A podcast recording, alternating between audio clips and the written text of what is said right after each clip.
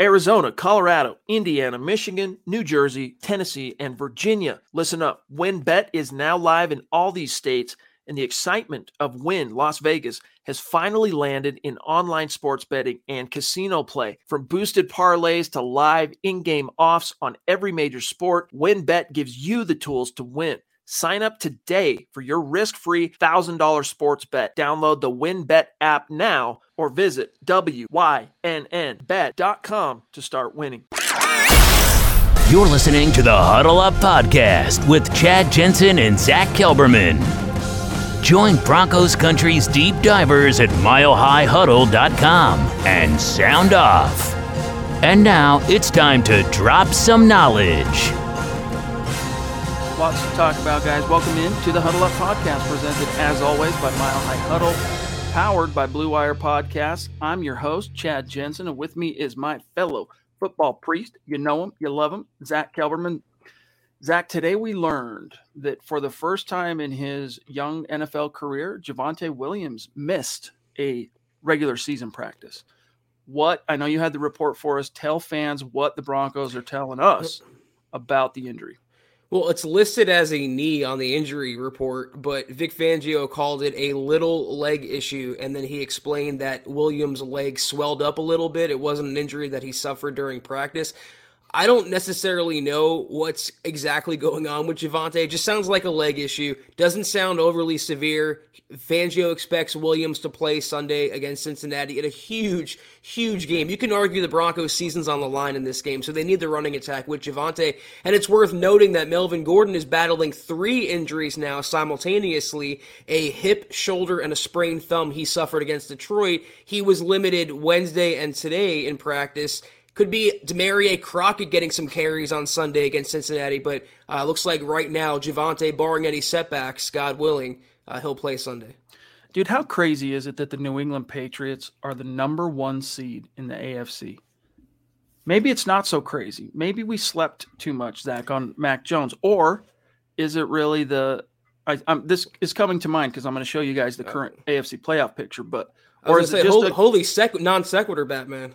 Well, you we started talking about how important this game is, right? Like yeah. this must win, do or die. And I thought, you know what? Let's look at the let's look at the uh, AFC playoff picture. I'll go ahead and flash this so you guys are a little bit more in line with uh, what's going on here. S- apologies for the abruptness there, but look at this: Patriots, Zack, number one seed, Titans two, Chiefs three, Ravens four, Chargers five, Colts six, Bills seven. That's if the playoffs started this weekend. But fortunately, they don't. And here are the teams on the on the bubble. You got the Browns at eight, the Bengals one slot ahead of the Broncos at nine, and then there's your Denver Broncos. So they've climbed two spots. If they beat the Bengals, and depending on what happens in the Raiders game, and they're going against the or Raiders Browns, your Broncos could freaking leapfrog to eight. And also, I guess depending on what happens with the Bills, if the Bills fall to seven and seven, Broncos suddenly are that seven seed, depending on how things shake out with the Browns uh, it's exciting. That's how that's what Zack's talking about it. How important this game is because this guy, your opponent, one slot ahead of you in the uh, power rankings, AFC wise. Listen up, Broncos country. TickPick should be your first choice to buy football tickets because they save fans money by never charging any service fees ever. TickPick is the exclusive ticketing partner for the Huddle Up podcast and the Blue Wire Network. Denver Broncos football is finally back, and there's no need to exhaust yourself searching all over the internet to find Broncos tickets anymore because TickPick, that's T I C K P I C K, is the original no fee ticket site and the only one you'll ever need as your go to for all NFL tickets. TickPick got rid of all those awful service fees that the other ticket sites charge, which lets them guarantee the best prices on all of their NFL tickets. Don't believe it? If you can find better prices for the same seats on another ticket site, TickPick will give you 110% of the difference in the purchase price. That's right, guys. When we were searching for tickets for the MHH meet and greet for week three at home, Broncos versus Jets, TickPick had us locked down. So visit tickpick.com slash huddle today and use the promo code huddle to save $10 on your first order of Broncos tickets.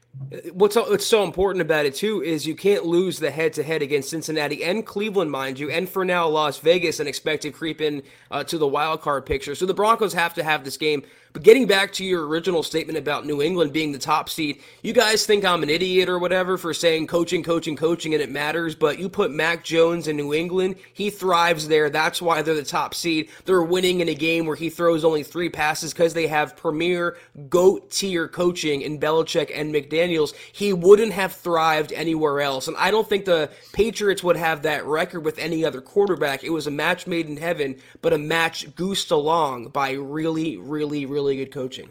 Listen, we want the Denver Broncos to go as far as this season will let them. But the storylines galore that could be in store for the NFL if it's the Patriots and Bucks in the freaking Super Bowl, man. Because look at this. The Bucks currently are number two seed with uh, the Packers at one. I mean, Aaron Rodgers sleeps on the couch for the entire offseason, shows up day before the regular season, and the Packers are 10 and 3. That's how freaking good this guy is. Bucks cards at three. That's a huge surprise, right? That they are a three-loss team this deep into the season. Cowboys, four, Rams, five, Niners, six. Niners, so they're, you know, they're hanging. Uh, Washington, look at old Ron Rivera, man, making some hay while the sun's a shining and then a slew of of teams. And the Falcons, Scott's Falcons are hanging in there. That they still got a shot. Their shot's about as good as the Broncos. Let's be honest. Coaching Arthur Smith, rookie coach. They have a rookie general manager as well, and Terry Fontenot, an aging Matt Ryan, no Calvin Ridley. They're having Cordarrelle Patterson having a breakout season at freaking running back, looking legit. That's a product of really good coaching. So there's a common thread here, Chad, and I want the Broncos to get on that thread and I don't think they'll do it with Fangio. Another non sequitur. Yep, yep. Tonight is the night of non sequiturs. This is this is how we roll today, and uh, we're happy to do so. Casual and Thursday, baby. We're stoked to have you guys in the in the room with us. So appreciate each and every one of you. Uh, back to the topic at hand that I so rudely kind of, you know, went stage left on Javonte Williams. You know, the Broncos. This wouldn't necessarily. What's up, Travis?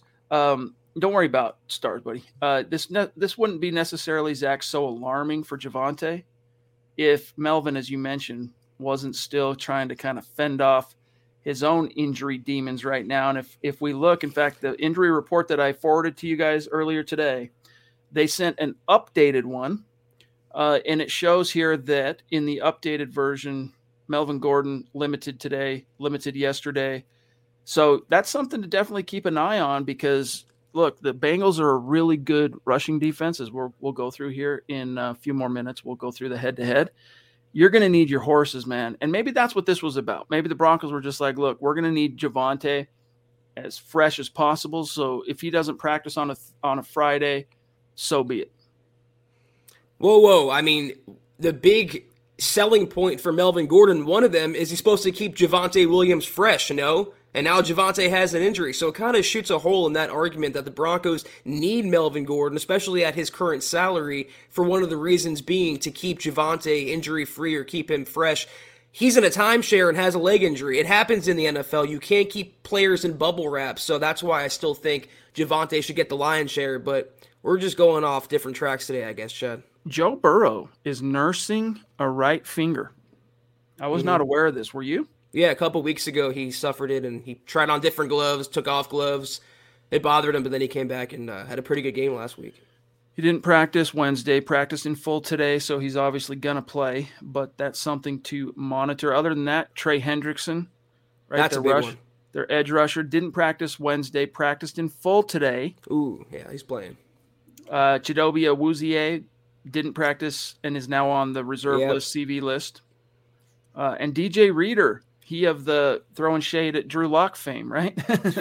uh, he didn't practice yesterday, practice today. So, I mean, otherwise, the only guys, Zack, who didn't practice for the Bengals today, Trey Hill, the center, Isaiah Prince, the tackle, Riley Reiff, uh, the tackle, Logan Wilson, the linebacker, and the corner, Vernon Hargreaves. Everyone else either was limited or full on their injury report. Yeah, Hendrickson not playing would have been a big break for the Broncos, but it looks like Awuzie is not going to play. I, I, even though he's vaccinated, I don't think he has enough time to get cleared, and that's huge because you can argue he's been the the Bengals' best defender this season. Unfortunately, though, if you scroll through Rotoworld or what they used to be, you know what they're called now is I think is Edge, NBC no. Edge. It's stupid. Um, it's sad. The blurb for Awuzie says it won't really matter. In other words, against the pass averse Broncos what a sad sentence when the Broncos have the talent they do at receiver, but it's still a big break for them if and only if Pat Shurmur wants to capitalize on that. Fingers crossed. Well, Trickle, you know, he brought up a good point today as he wrote up the story on what uh, Shurmur and Teddy had to say, kind of punching back against the criticism of, hey, where is uh, the targets for Courtland Sutton, Tim Patrick, etc. We can go through. So we read you the the uh, Teddy quote yesterday, but we can go over what Pat said as well if you guys want. But uh, one of Trickle's takes here, one of his main points in the article and Stone, thank you for those big stars, my friend. You the man. You have come on strong like a freaking whirling dervish, my friend. Let us uh let us say thank you both right here and now and by sending out a little piece of swag, dude. Why don't you shoot us an email, milehighhuddle at gmail.com and send us your t-shirt size and your address, and we'll shoot you a little thank you for being so supportive, my friend. But Zack, back to uh Trickle. He's saying, look, when you have a dominant and prolific rushing attack and a solid, if not good, depending on the day, defense, you know, you can win some games in the league. But when you have to, if you're so out of whack, if your passing offense, Zack, is so out of rhythm, your quarterback is struggling as hard as Teddy is to form chemistry and cohesion with your boundary receivers. When that time comes, when you are uh, pushed into a corner and you need to throw, it doesn't bode well. And we saw that in week 13 in uh, Arrowhead. Yeah, I've heard another podcast that Teddy is never going to win you a game, and you know he's uh, never going to be the guy to win a shootout or win on the strength of his arm. And it's just that's what you want in your quarterback. That's what you need in your quarterback. And there's really no excuses when he has the talent that he does. A lot of other quarterbacks around the NFL making much more hay than Teddy Bridgewater with a lot less talent around him than Bridgewater has as well. Uh, we all know what he is by now, a check down artist. The best thing that can happen, though, is the Broncos' running game blossoms in his stead during this time, and it has so far. Claude jumping in. Appreciate you, buddy. He says, I'm rooting for a tie tonight. Of course, it's Chargers, Chiefs. Other than a tie, what's the best outcome of tonight's game for the Broncos? You want the Chargers to lose. Yep. I mean, honestly, there's a there, the the margin. If we go back to the playoff picture, let me let me do a quick share screen, and then we got to handle some matters of business here. Uh, if you go back to the margin that separates the Chiefs from the Broncos, it's two games. All right, and there's four games left to go.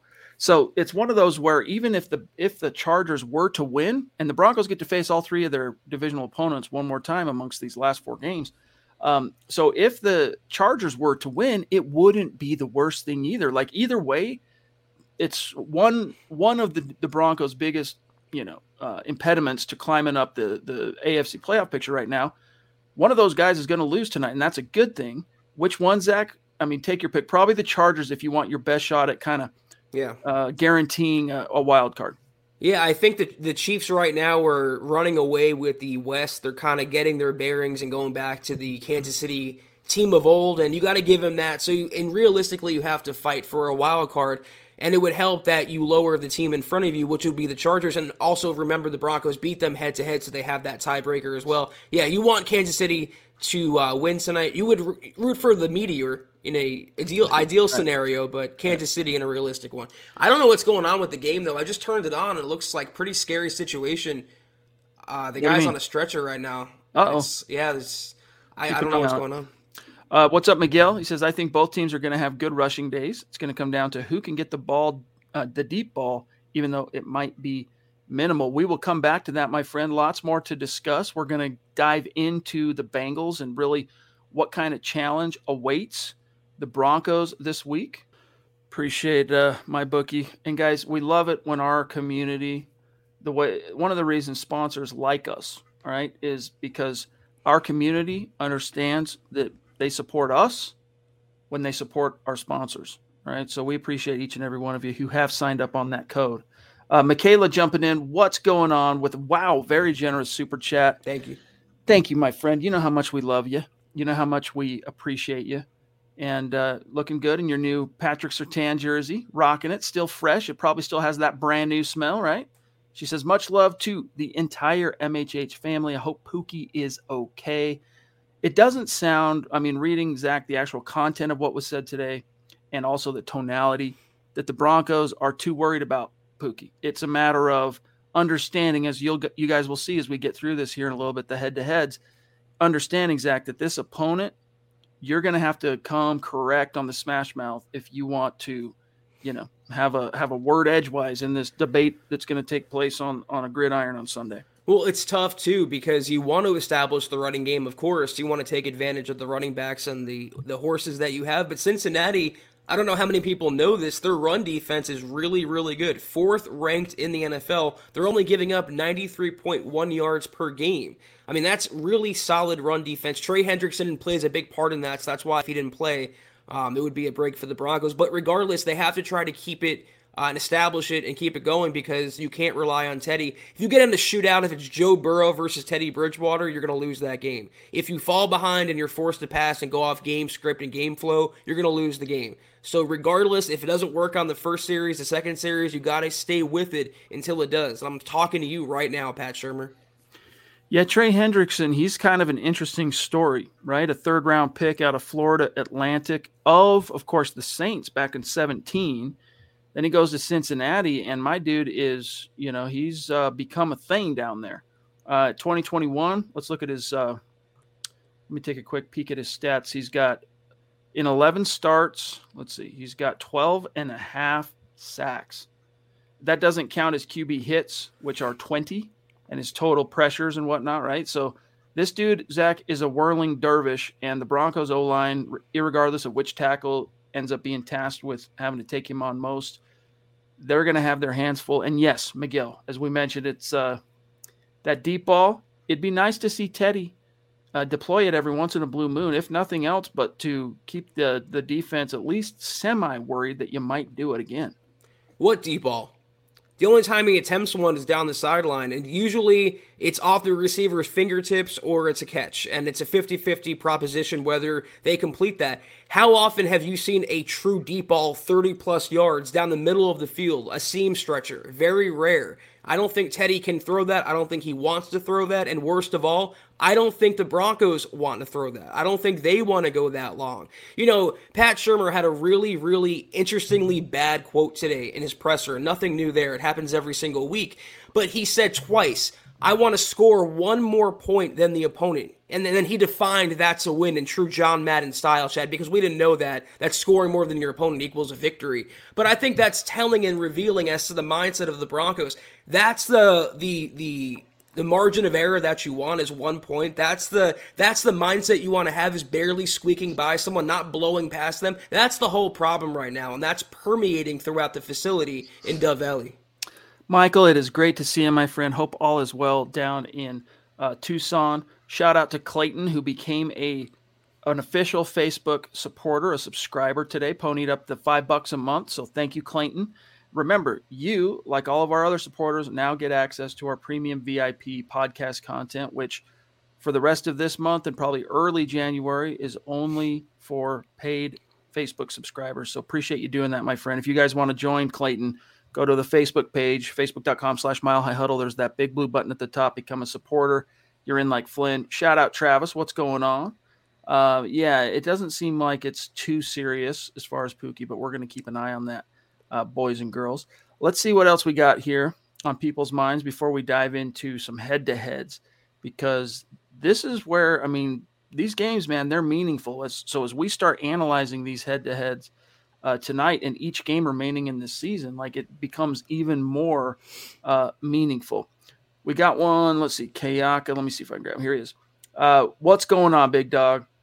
Great to have you. Thank you for the super chat. I'm, I'm about done with Zack's hate for Merlot. Bro, just admit you don't like MG3. It's totally okay. Always so negative. I'm elated we have him, and I hope he stays. LOL.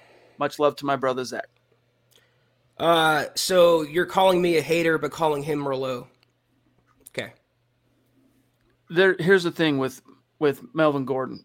You know, I guess sometimes tonality. Okay. Oh man, I'm not saying it again. I don't hate the player. I don't hate the person. I hate the contract. I like Javonte Williams. They drafted a running back in the second round. I like to see him be the face of the backfield. No problem. Melvin Gordon, a little overpaid and a good but not great running back. That's my opinion, and I think it's pretty level-headed and reasonable. I'd be curious though, Kayaka, in your opinion, and I'm really asking this. He's what is he, Zack? Eighth highest or ninth highest? He's either eighth or ninth. This I know because we just checked it out earlier this week. Do you view Melvin Gordon Kayaka as the eighth or ninth best running back in the league? I'm just curious. Hit me up. Tell me where you where you stand on that. Jermaine, what's going on, my friend? Hey, that's two nights in a row we've had Jermaine throwing down. Thank you, brother. He says we got the best three wideouts in the league. Put Wilson or Rodgers back there. Uh, 4,000 yard pass, 40 to 45 touchdowns. Yeah, that's one of the things, Zack, and, and I think one of the reasons why fans are so frustrated right now. Because on one hand, yes, when you hear Teddy Bridgewater talk about, hey, we're winning. No, you won this game. You lost the one before. You won the one before. You lost the one before that. It's, you know, teeter totter, but winning is important. All right. But you really are squandering some formidable talent there. I mean, you can argue that the most outside of Pookie right now, the most explosive talent you have on that offense is not being used.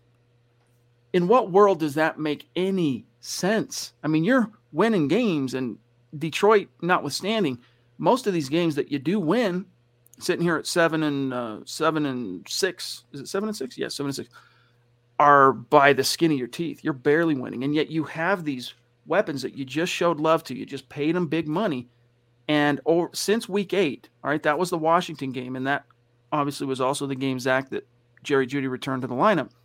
Courtland Sutton's been targeted a grand total of 20 times. Week 8, week 9, week 10, week 11, by uh, week 13, week 14. I mean, that is shameful. But what did Pat Shurmur say today about Courtland Sutton? He was asked about his performance, and this is what Pat Shurmur said: performance in recent weeks. Uh, he had one catch uh, for nine yards against the Lions in a 38-10 victory, and Pat Shurmur said, "Well, you know, he understands what it takes to win and help the team win."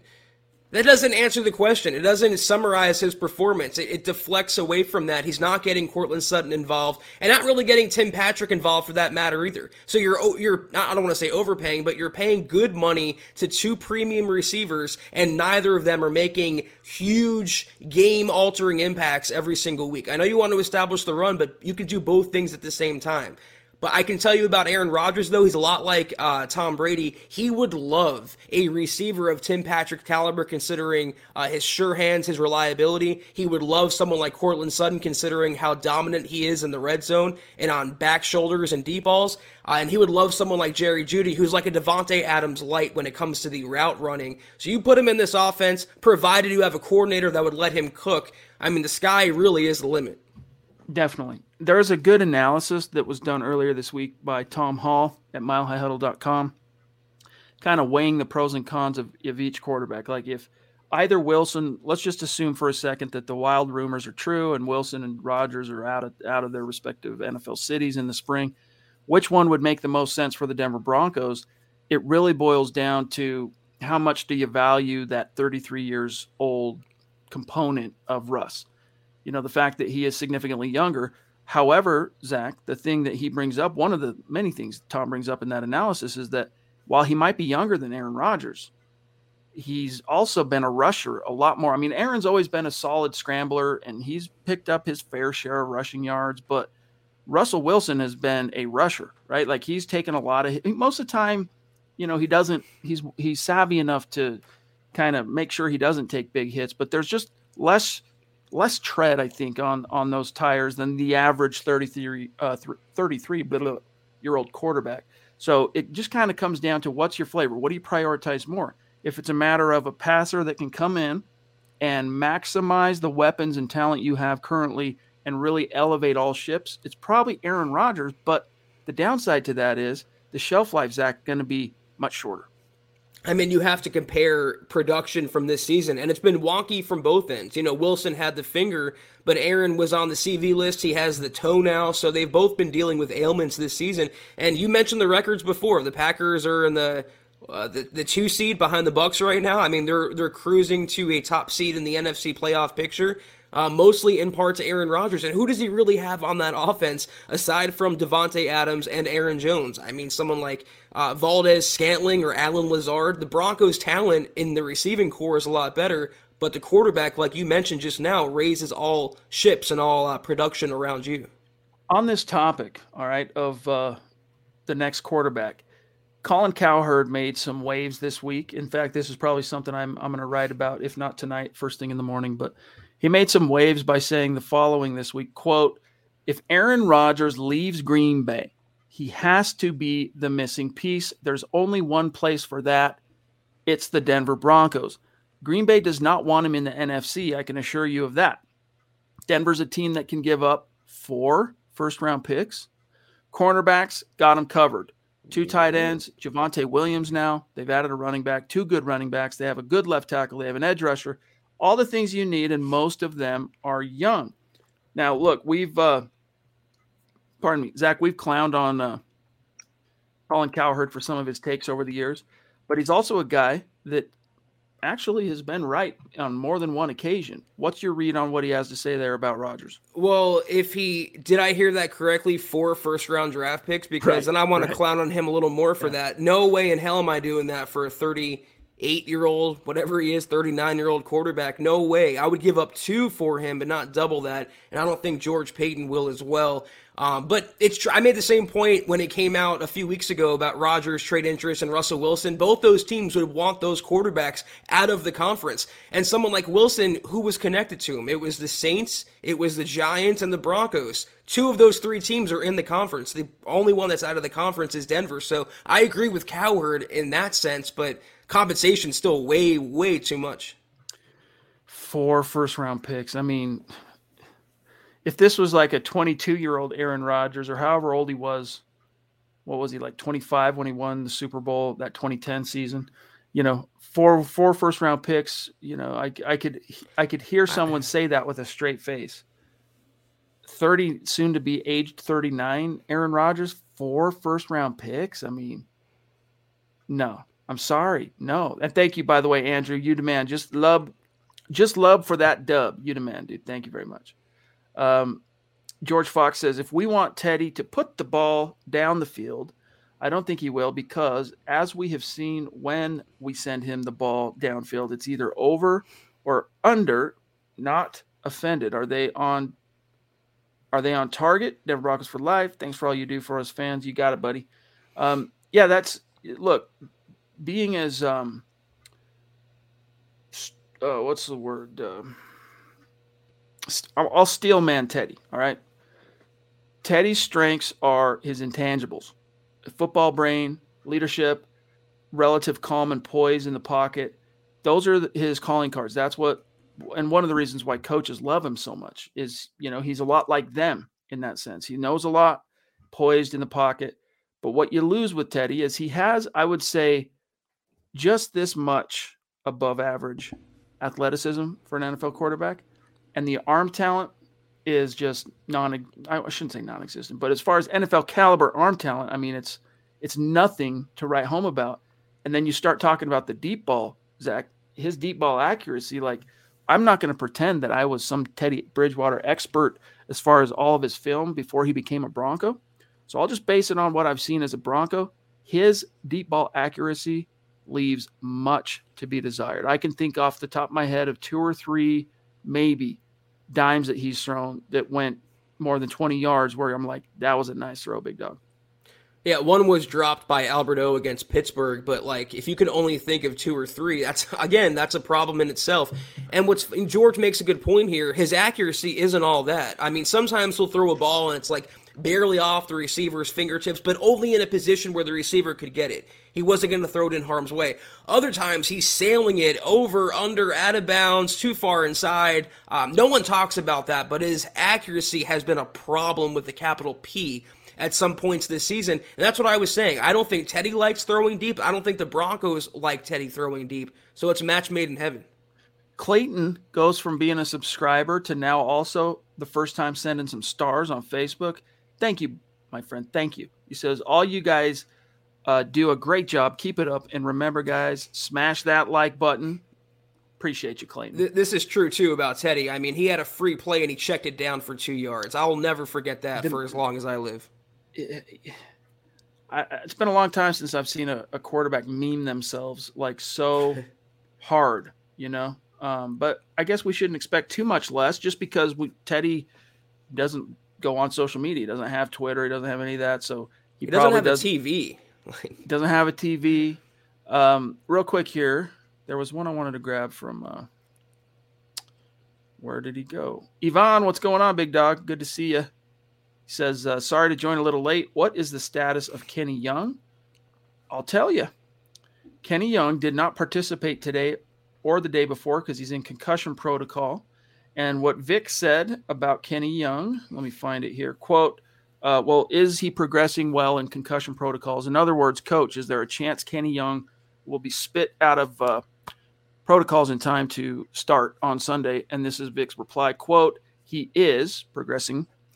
I don't know if he's progressing fast enough. We'll see. So we don't know. All we can know is, yep, today's Thursday. Yesterday was Wednesday. That in and of itself is progress. Is he any better? Couldn't tell you. We don't know.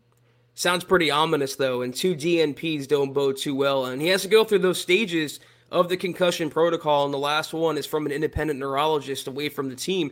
Uh, fortunately, unlike being on the CV list, that can happen at any time. It can happen on Saturday, it can happen before kickoff. There's a chance he can play. Uh, it's not looking overly likely right now, but you know who stepped up in his place was Jonas Griffith. He graded out pretty well at ILB uh, next to Baron Browning against Detroit. So maybe another guy stepping up in the uh, linebacking corps. Earned some props too from uh, Vic Fangio. Did Jonas Griffith? All right, we're gonna grab Claude here, and then there's one from Todd Ostendorf. I'm gonna grab next. Claude says, "Can't wait for Shurmur and Teddy to be replaced by people who know how to utilize the formidable weapons we have on offense." Yeah, it's uh, probably only a matter of time. But again, if the Broncos make the playoffs, there's a good chance Shurmur goes nowhere and there's a solid chance they bring Teddy back because they don't want to look gift horses in the mouth. You know, depending on what would happen with a Rodgers situation or a you know Wilson situation or Derek Carr, as we talked about earlier this week, or whatever. Going five years without making the playoffs, and then you bring in a one-year mercenary and you make it, and now he's a free agent. That fruit might be hanging too low for the Broncos, Zack, to say, "Yeah, let's go ahead and, and move on from Teddy." I could see him coming, throwing a few dollars at him bringing him back, drafting a quarterback in the first round. This is again assuming they fail to really land an Aaron Rodgers or Russell Wilson, and uh, trying to see if they can't strike that, catch that lightning in the in the bottle in 2022. I mean, if you're of the party that just wants Shurmur and Bridgewater replaced, oh, there's a scenario if the Broncos make the playoffs where they bring Vic Fangio back as head coach and say, listen, you have to replace the OC and a couple other coaches and maybe the quarterback as well. That new OC would likely want his own quarterback, either a veteran uh, in, in part with George Paton or a rookie to develop. So um, if you don't mind Fangio coming back, I think you'll be happy one way or the other next year.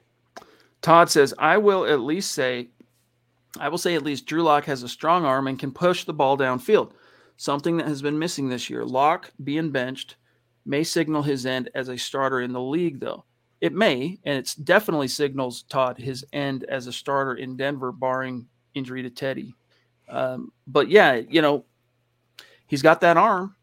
If you could take the brain, the poise, uh, I'll say this: if you could take the poise of Teddy, all right, and the relative football IQ of Teddy, mix that with what you have in Drew's actual tangible skills, you'd have something pretty special in that one quarterback. But here we are close to Christmas, right? If ifs and buts were candy and nuts, dot, dot, dot, dot, dot.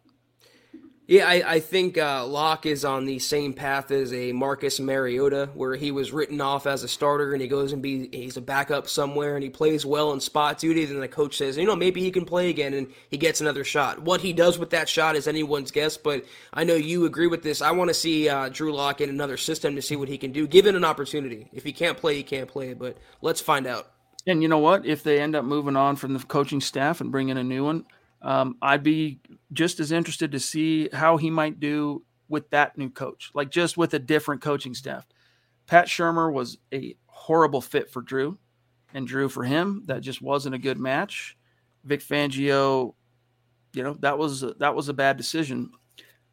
I don't know. We could go on, but Drew's not even a factor in the conversation anymore. There was a good article though today that came out from Bob Morris. Guys, go give it a read.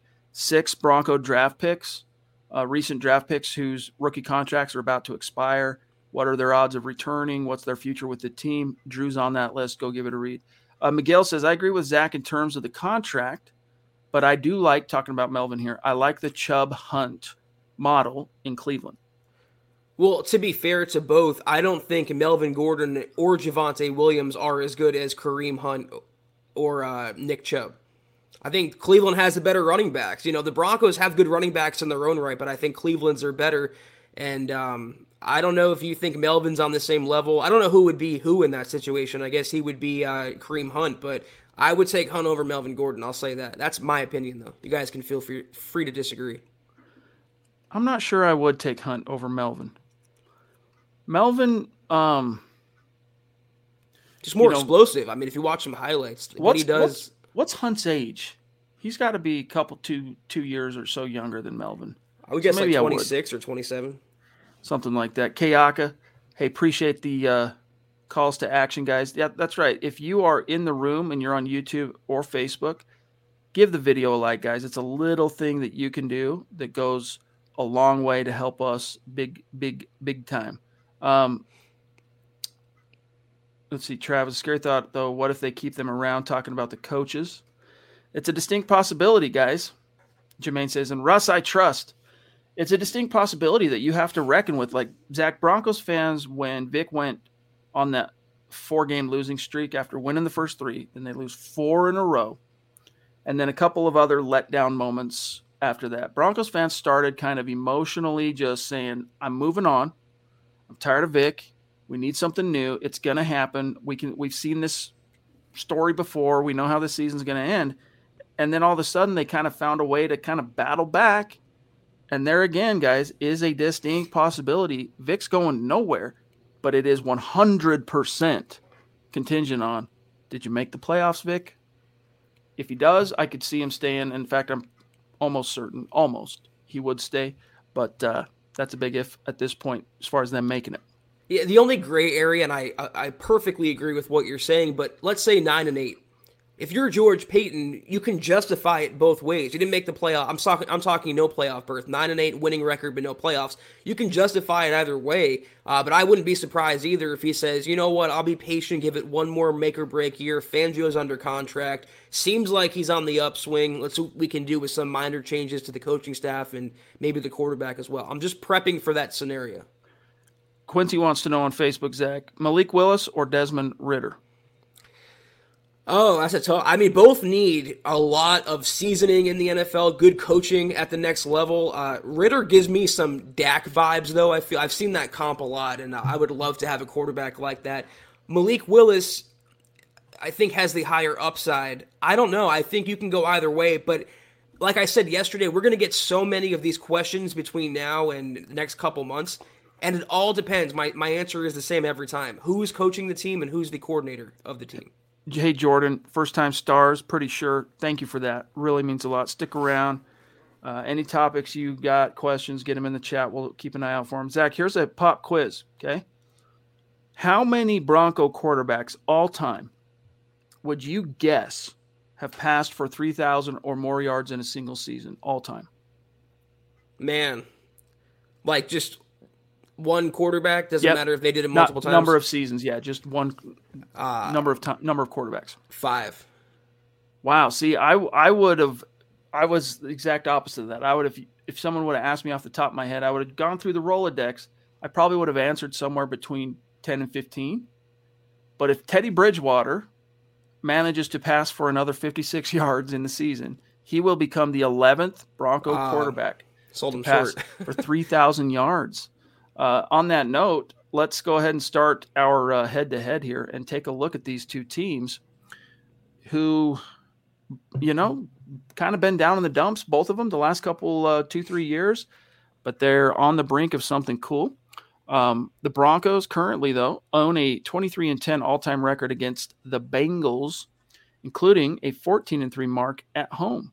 Uh, let me see if there's anything cool here that's worth noting. Got that right, Yvonne.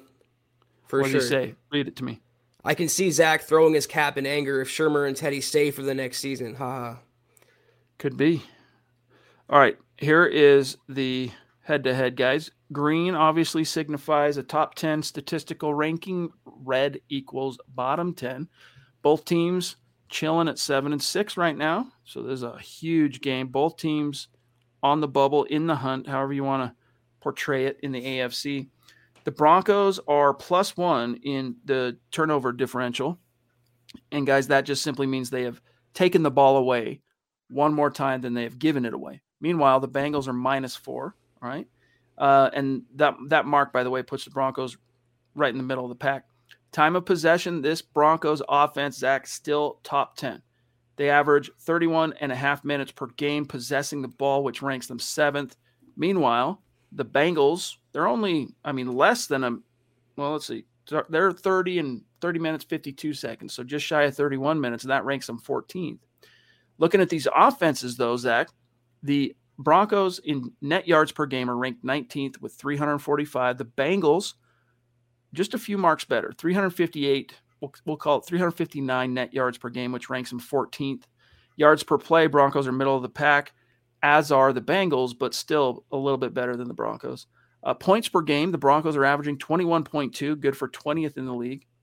The Bengals, meanwhile, Zack, look at this top 10, averaging 27.2 points per game. Rushing, the Broncos are the 11th best rushing offense, averaging 123 yards per game.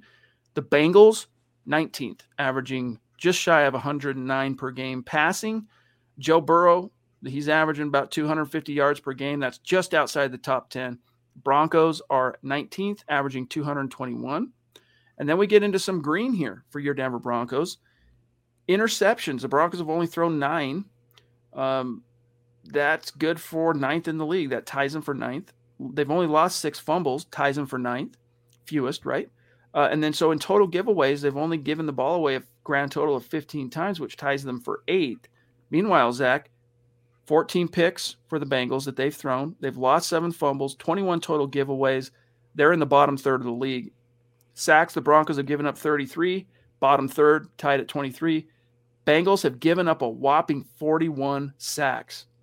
Zack, if this is not the game that Bradley Chubb finds a way to go off the chain, then I'm really going to be worried. I'm a little bit worried now about him. Then I'm really going to start, you know, edging toward the cliff. What about Shelby Harris as well? I mean, it would be a nice time for him to have his coming out party after getting his new contract. Um, Dre'Mont Jones being kind of banged up sucks because I think he can do some damage against an offensive line that surrenders Saxon. The Bengals offense strikes me as an explosive unit, but one prone to turnovers and just poor play. So the Broncos defense, they can really dominate this offense if they play correctly. It's good to see the Broncos offense though uh, got out of the doldrums on third down and in the red zone. They were among the bottom a couple weeks ago. Now they're 17th and 19th, so I think that's encouraging. Well, when you go five for five in the red zone in one game, that's going to bump your numbers. And they were solid uh, on third down. I'll go back to week 14 really quick. They were significantly better on third down against the uh, Lions. They went, the Broncos went eight for 12, Zack, uh, on third down. So that's 67%. So obviously that's almost double what their season average was. So they did climb precipitously on third down. They're now ranked 17th. Red zone, they're 19th. Meanwhile, the Bengals, they're not any good on third down either. I should say, no, that's uh, that's accurate. They're not any good, but they're actually ranked middle of the pack. But in the red zone, my dog Joe Burrow finds a way to freaking hit the pay dirt. He finds a way to pound it home. They're ranked eighth in red zone efficiency, Zack, scoring touchdowns on 63% of their possessions that go inside the opponent's 20 helps to have Mixon down in the red zone. You know, the, the, the defenses are, are, playing the pass, and you have a running back like that. It, it helps a lot. So I agree with the comment that I saw. I think it was from Base Gaste who said, I'm more worried about uh, Mixon than Burrow. I feel the same way. He's the running back that can hurt the Broncos to the edge with his speed, with his explosion. That's always been the type of player the Broncos have struggled against, and I think he can take this game over if Denver allows that. So, Falling Sloth brings up a point here. Keep in mind, four of those Cincy turnovers were just from fumbled kicks last week, which isn't something they would normally do. Makes them seem far worse than they are. Yeah, perhaps that's true, but it's it's all part of the uh, milieu, right? It's all part of the tapestry. We could find statistical outliers uh, on the Denver Broncos side of things as well. But let's keep looking here. Actually, let's grab Damien first, and then we'll we'll keep marching through the defense. Thank you, Damien, uh, for that very generous super chat, my dog. He says, I'm shaking my head at what I'm hearing. Uh, Lynch had an arm, Osweiler had an arm, and yet we were very close to the playoffs. I'm a results driven guy, and I get it, but karma would be spiteful if we make it to the Super Bowl. LOL. I'm I'm struggling here. A lot to unpack there. I need I need the syntax maestro, dude. What, translate what he's it, trying to say. It might not be in reference to us, but a comment um, maybe about Lock having a strong arm, comparing it to Lynch and Osweiler. We were very close to the playoffs. Result driven guy, and I get it, but karma would be spiteful if we make it to the Super Bowl. I don't know that they gave up on those quarterbacks and they had arms and they gave up on Drew Lock. I would well. not say Osweiler had. No, I wouldn't either. Lynch did. Lynch actually, for being a long-limbed giraffe, he had a whip, dude. He could he could put some mustard on the ball. He lacked utterly anything between the ears. It helped in Call of Duty for sure. Moss Def. Um, Osweiler though he had a very average NFL arm and a weird throwing platform. But either way, um, I think what he's trying to say is, look, they had an arm. We got close, couldn't get there. You know, by the time Peyton made it to the super, you know, the second Super Bowl, he ne- he didn't have an arm. We won it. If Teddy manages to get that far, you know, maybe that's what he's trying to say. I, I think you're right. Yeah, karma would be spiteful. I think you got it there, Chad. So, but you're, Damien, you're dude, guru tonight. It's been a few days since uh, we've seen you in the chat, so welcome back. Thank you. You know we appreciate you, my friend. Uh, let's go take a look here at the head-to-head on defense and uh, see where these two teams measure up. So your Broncos are now seventh in net yards per game, relinquishing 325 yards. That's uh, pretty good. Meanwhile, the Bengals, middle of the pack, 350 yards a game. Uh, what is it? I wish I had a telestrator so I can highlight net passing yards per game on Cincinnati's side and just uh, mail it to Pat Shurmur's offense. Be like, look at that. They're 29th. They're not going to have Awuzie, their top cornerback. Stretch them down the field. Throw the ball. You know, use the weapons around you. Unleash Teddy, whatever that means. But look at those numbers 29th in the NFL, 200 and almost 57 yards per game. Only three teams in the league are worse against the pass than the Bengals but only three teams are better than them against the run. So yeah, there's you're going to see the Broncos, I think, Zack, and especially with all the storylines have been permeating, combined with the injuries to Gordon and now Pookie. I think you're going to see Teddy Bridgewater under you know directive from Pat Shurmur, try and air it out a little bit, try and move the ball with the with the pass. How successful that will be remains to be seen. But look at this: the Broncos now, Zack, second best defense in points per game. They're only allowing 17 and a half. Bengals allow almost a touchdown more than that per game at 22 and a half. Net rushing, Broncos are top 10 as well. All right. They're in fact 10th, but the Bengals are fourth. They don't even allow an average of 100 yards. They don't allow opponents on average to triple digits. Passing, Broncos top 10. All right. Interceptions, though, these teams are almost mirrors. Right? Broncos only have 12. Uh, Bengals have 11. 10 of those picks, Zack, or see, no, five and four. Nine of these picks, am I getting my math right? Are from Simmons and Surtain. Simmons has five. Doesn't Pat have four? I want to say. I'm gonna double yeah. check that. I'm pretty sure. Yeah, we Dude. got the Queen. Oh, the read queen. it, read it. I'm off. I'm off screen. I'm too busy bowing to her right now, Chad. Christy popping in here. So good to see you, Christy. We love you so much. Fifty dollars super. Thank you so so much. Awesome. She goes. Hi, kids. Long time. Hope you all are having a great night. Glad to finally catch my guys live. Go Broncos. So good to see you, Christy. We've missed you around here for sure. I uh, hope you're having a great night and uh, know that we love you very much. Yes, we have. Hope everyone's doing well in the household. Uh, did you get the second jersey? So we had a we had a snafu on her jersey. I forget which one she won. Was it the Simmons jersey? I think she won. Yep. And there was a snafu on the size that was supposed to come. We ended up getting the second one sent out. So let me know if that's arrived yet or if I need to track that down. Uh, but it is great to have the queen of MHH, the original, uh, in the house with us. Lo- I mean, royalty. We got the Duchess and we got the queen here tonight. Love it. Um, all right, coming back here, 12 picks. So, yes, nine of them, Zack, come from Simmons and Surtain. Isn't that crazy, dude? Only three other players, 14 games, 13 games at technically into the season have picked off a ball for these Denver Broncos. Like that's not good. And you know what the sad part is? They're paying a combined, let's see if my math is correct, 27 million this year between Kyle Fuller, Ronald Darby, and Bryce Callahan, and they're not getting the production out of that secondary. So, you know, it's good that Simmons is earning his money and Patrick Surtain is looking like a future all pro, but you got to get more out of the highest paid secondary in the NFL. I'll tell you this though, on Darby, he's really kind of stabilized over the last quarter of the season. Like I've been modestly impressed with him. No big splash plays but he does he's doing well in coverage. He's coming up and making the stops and run support. Like I've been happy with him. I just want to see from this entire secondary, as Zack mentioned, we need to see more takeaways. We need to see more game changing plays. And the problem is these things are symbiotic, man. It's hard for secondaries to pick off passes when the quarterback has all day long, can take a nap in the pocket, wake up, eat a peanut butter and jelly sandwich, then throw the pass what do you expect the secondary to do? Like they almost have to get lucky. Shelby Harris, put down the podcast mic. Go rush the quarterback, dude. Uh, sacks, Zack, 30. Broncos are middle of the road. All right. So could be worse. They've been without Von now for a minute, and they're still right in the middle in sacks. Meanwhile, the Bengals, only one team is better than them in sacking the quarterback. They have 37. And then we get to the money stats here. Third down, the Broncos still suck at holding opponents, getting them off the field on third down. They're ranked 26th. Bengals are middle of the pack, all right, modestly better in that department, but still not great. Red zone, though, the Broncos have fought, clawed their way back into top 10 ranking and uh, are only allowing touchdowns on just shy of 52% of red zone trips. Bengals, middle of the pack, 58.5%. Zack. Well, refresh my memory. What are the Broncos on third down on offense, Chad? If you can scroll back up.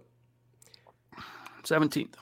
So, I mean, that's going to be a battle there. I mean, whoever owns that down could that can be an underlying factor for the game. So, the Broncos have the better defense, but it seems like Cincinnati has more game-changing plays, especially uh, from its pass rush with uh, Trey Hendrickson. Special teams, kind of boring. But look, Broncos are still top 10 in punt return average, which just surprises this snot out of me. Um, field goal percentage, 10th, thanks to McManus being relatively consistent this year. Penalties, look at this. Broncos are one of the least penalized teams in the league. So are the Cincinnati Bengals. In fact, when it comes to penalties committed, they are the least penalized team in the NFL. That's interesting, Zack. That doesn't typically speak to a young, what is this, his third year, just like Vic, because they were the same coaching cycle. Uh, the, that young head coach, Zac Taylor, was it Zac Taylor? I just had a brain for it. Yeah. Usually, you know, when it's a young guy, usually see a little bit less discipline, a little more slop, guys taking liberties, less feeling like accountability. The Bengals might have something going here. If it's not their year this year, which it probably isn't, they're building something that is going to be, I think, a force to be reckoned with coaching. I, I hate to keep hammering the same point, but he was uh, being talked about as a firing candidate after the season, and actually, you know, after last season as well. And he turns it around. It helps to have the um, the quarterback in Joe Burrow, but what he's done for that offense and uh, re-energize the organization, having that young perspective in the building, I think it's giving Cincinnati, a historically basement-dwelling franchise, a new shot of life. Miguel, thank you for the trip down memory lane. 2009 was it week one or week two? It was one of the first two games of that season. I think it was week one, wasn't it? I think it was the season opener. Broncos go on the road uh, at the Bengals, and uh, it's it's uh, McDaniel's first game as head coach. Kyle Orton under center, and it comes down to a deflected pass intended for Brandon Marshall. That Brandon Stokley in a huge heads up play scoops out what was it like an 80 yard touchdown? They win the game um, definitely a memorable moment. But you know what I remember more when it comes to Broncos Bengals is 2015 Broncos rolled in, or what I should say Bengals rolled into Denver. If the Broncos win that game, they clinch a playoff berth, and they did. And for whatever reason, I remember that game because it was against uh, AJ McCarron. Do you know what I remember? The last time they played, I think it was at Cincinnati. It was a VJ year. I don't know if it was 2017 or 18. Siemian. It was they lost that game pretty bad, if I remember correctly. No, wait a minute, because I'm thinking Siemian's four touchdown game at Cincy, and I think that was 2016. That was Coob, So let me think. When I could have sworn they they played again, maybe in 2018, and uh, they had to have that game later in the year, and they just got like they were they didn't show up to it. Oh yes, maybe uh, I'm misremembering. No, no, no. But... Hold on. Now it's bothering me. Denver Broncos. I want to say it was 2018 because we weren't. Broncos were not a factor at all in 17 down the stretch. Let me let me take a look at Broncos. My memory 20... is usually pretty undefeated, and I think it was 2018, as Mark's saying here. So that's always my last memory of the game. Just the Broncos didn't show up when they had to have it, like usual. Um, yeah, at that point in time, whoops, pardon. Uh, John Elway was having uh, visions of bringing Mike Shanahan back. Uh, so yeah, Bengals in week 13 at Bengals. You were right, 24-10. Yeah, bad game. 24-10.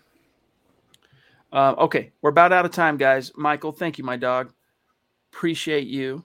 Um, by the way, Scott tried to clarify on that that super chat from uh, Damien. He's saying it takes a lot more than an arm to be successful, and that it does. It does take more than an arm. I mean, it, you got to have the complete package to really make it in the league. And the NFL's act history, the books are littered with big armed, talented guys who just couldn't put it together between the ears, and vice versa. Guys who were relatively smart. I mean, Kellen Moore's a good example. That guy had like a, you know, Peyton Manning esque brain, but he just wasn't the specimen Peyton was. Because even though by the time Peyton came to Denver, you know, he wasn't quite the dynamic, you know, uh, athlete that he had been. And while most people don't think of dynamism or even athlete when they think about Peyton Manning, as a prospect coming out in the early parts of his career, he was a big, strong, six foot five, tall quarterback, and he never had like a you know laser arm, Zack, but he was a big, strong athlete, and you never worried about him getting there. He threw a lot of ducks, but that the ball got there. Peyton Manning, shout out you can have the quarterback or you can have the coaching, but you can't have neither if you want to make a push in the playoff picture. And the Broncos have neither, I think, um, in terms of a championship quarterback or coaching staff with Teddy Bridgewater and Pat Shurmur. I mean, if they had one half of that equation solved, I can get on board. But I mean, what is really the upside? That's what you have to ask yourself. Dude, I used to hate Peyton Manning as a fan. I hated Peyton because he was the Bronco killer, man. Two years in a row. First of all, we could never beat Peyton Manning. I don't think the Broncos beat Peyton Manning unless it was like his rookie year, 98. Because, and I don't know if we played them in 98. Either way, Peyton Manning just would mop the floor. Those two years, the first two Plummer years, uh, he gets here, leads the Broncos to the playoffs. He has to play in the wild card both times in Indy and just absolute beatdowns, dude. Beatdowns. And fortunately, the next year, they didn't have to play the, the Colts. They got a first round bye got a home game in the divisional round, and it was arguably worse, right? You had Tom Brady and the New England Patriots, the defending world champions, coming to town, and Plummer handed Tom his first playoff loss all time, gets to the, to, to the AFC title game, loses, and then ushers in basically the Cutler era. But Peyton Manning, up until that point, man, he was the killer. He was the Bronco killer. But now, once he becomes your quarterback, obviously that that changes quite a bit, right? It's like I I never liked Aqib Talib until I became a Bronco. Yeah, you know, I, as a football fan, I love Peyton Manning, but as a Madden player, I hated playing against him because he would take it down to the final two seconds by constantly audibling and Omahaing every every you know every single second. So, uh, great player, great personality, and he does these Monday night telecasts with Eli Manning that are tremendous, and I would recommend everyone watch those. All right, guys, we are about out of time, so I'm just looking for any. Um, Michael says, "Well, hold on, hold on to hold on to Shane. Actually, Shane says Broncos beat the Bengals in 18 24 10. It made us five and six. Thanks, Shane. Uh, do appreciate that, bro. Um, Michael says Bengals will win this game if the Broncos don't trust their running game and passing game with Teddy Gordon and Williams with this coaching staff. Um, it'll be interesting because Zack he, he kind of makes a point here. It's it's worth talking about. It would be really easy for Shurmur to go away from what's been working the running game, like take that low hanging fruit because the Bengals are so bad against the pass, and just like completely jump the shark and and live to really rue that game plan. So you, they got to just, I mean, just be a balanced offense, man. Have presence of mind, convert in the key situations. You'll be okay. But here's what happens if uh, Cincinnati shuts down the Broncos running game, which, by the way, Melvin Gordon and Javonte Williams are both nursing injuries now. So let's say they take away the running game.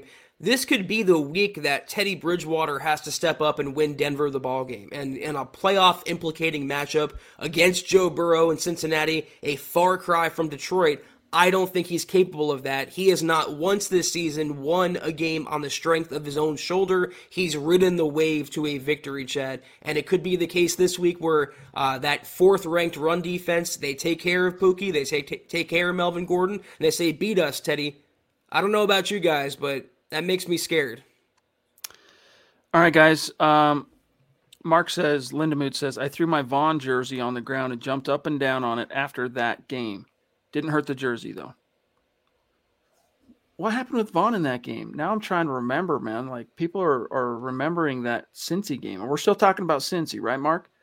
Um, yeah, Clayton, shout out, buddy. Broncos for life, Wisconsin. In, in, the 2016 game, if they played Cincinnati. They play them like every year for three years. We're remembering so many matchups. Didn't Von have a strip sack of Andy Dalton and Shane Ray ran it back for a touchdown? I want to say that was the that was the Trevor four touchdown game. I think it's the same though, right? It, was that the Von play they were talking? I don't know. I'm confused now. Too many Bengals. I'm, I'm, probably the one confusing you because I'm I can't remember the complexion of that 2018 game for whatever reason. I don't know. I'm trying to rack my brain. I'm assuming it was. Oh well, 18. Obviously, it would have been Keenum. Oh yeah, I remember that game, dude. I remember that game now. Uh, Rick says, "Don't uh, don't you just love how New England found its quarterback after just one year removed from Brady? Here's to hope. And Peyton is cooking. He's a cooking. He's biding his time. He's biding his time. Um, but guys, we got to dip on out of here. Thank you so much for spending a little time with us, Zack. If you want to do the rundown, we'll dip on out.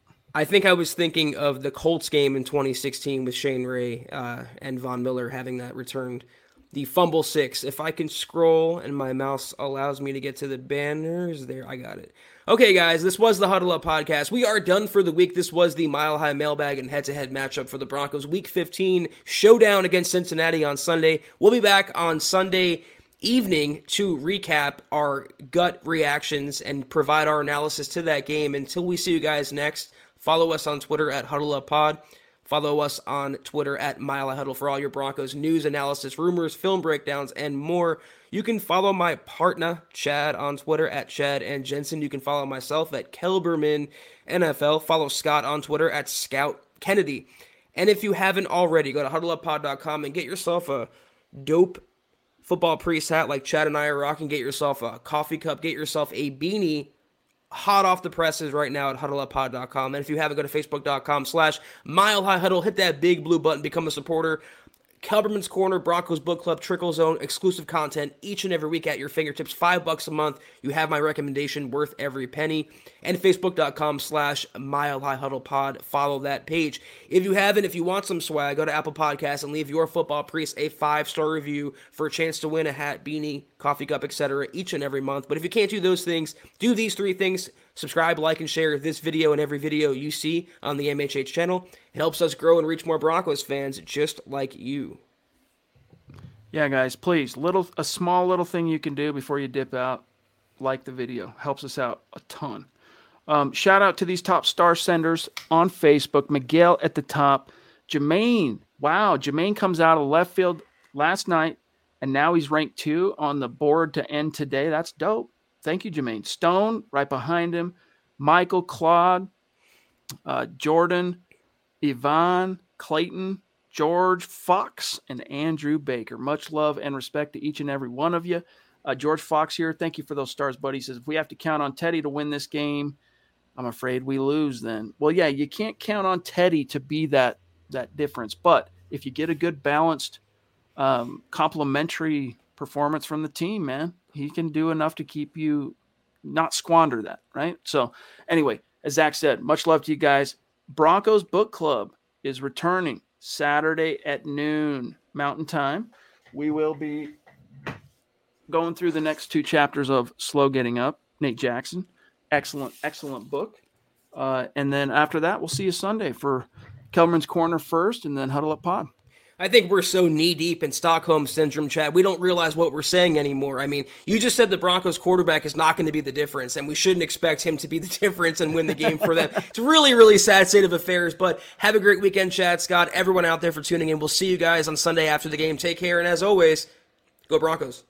You've been listening to the Huddle Up Podcast. Join Broncos Country's deep divers at milehighhuddle.com to keep the conversation going.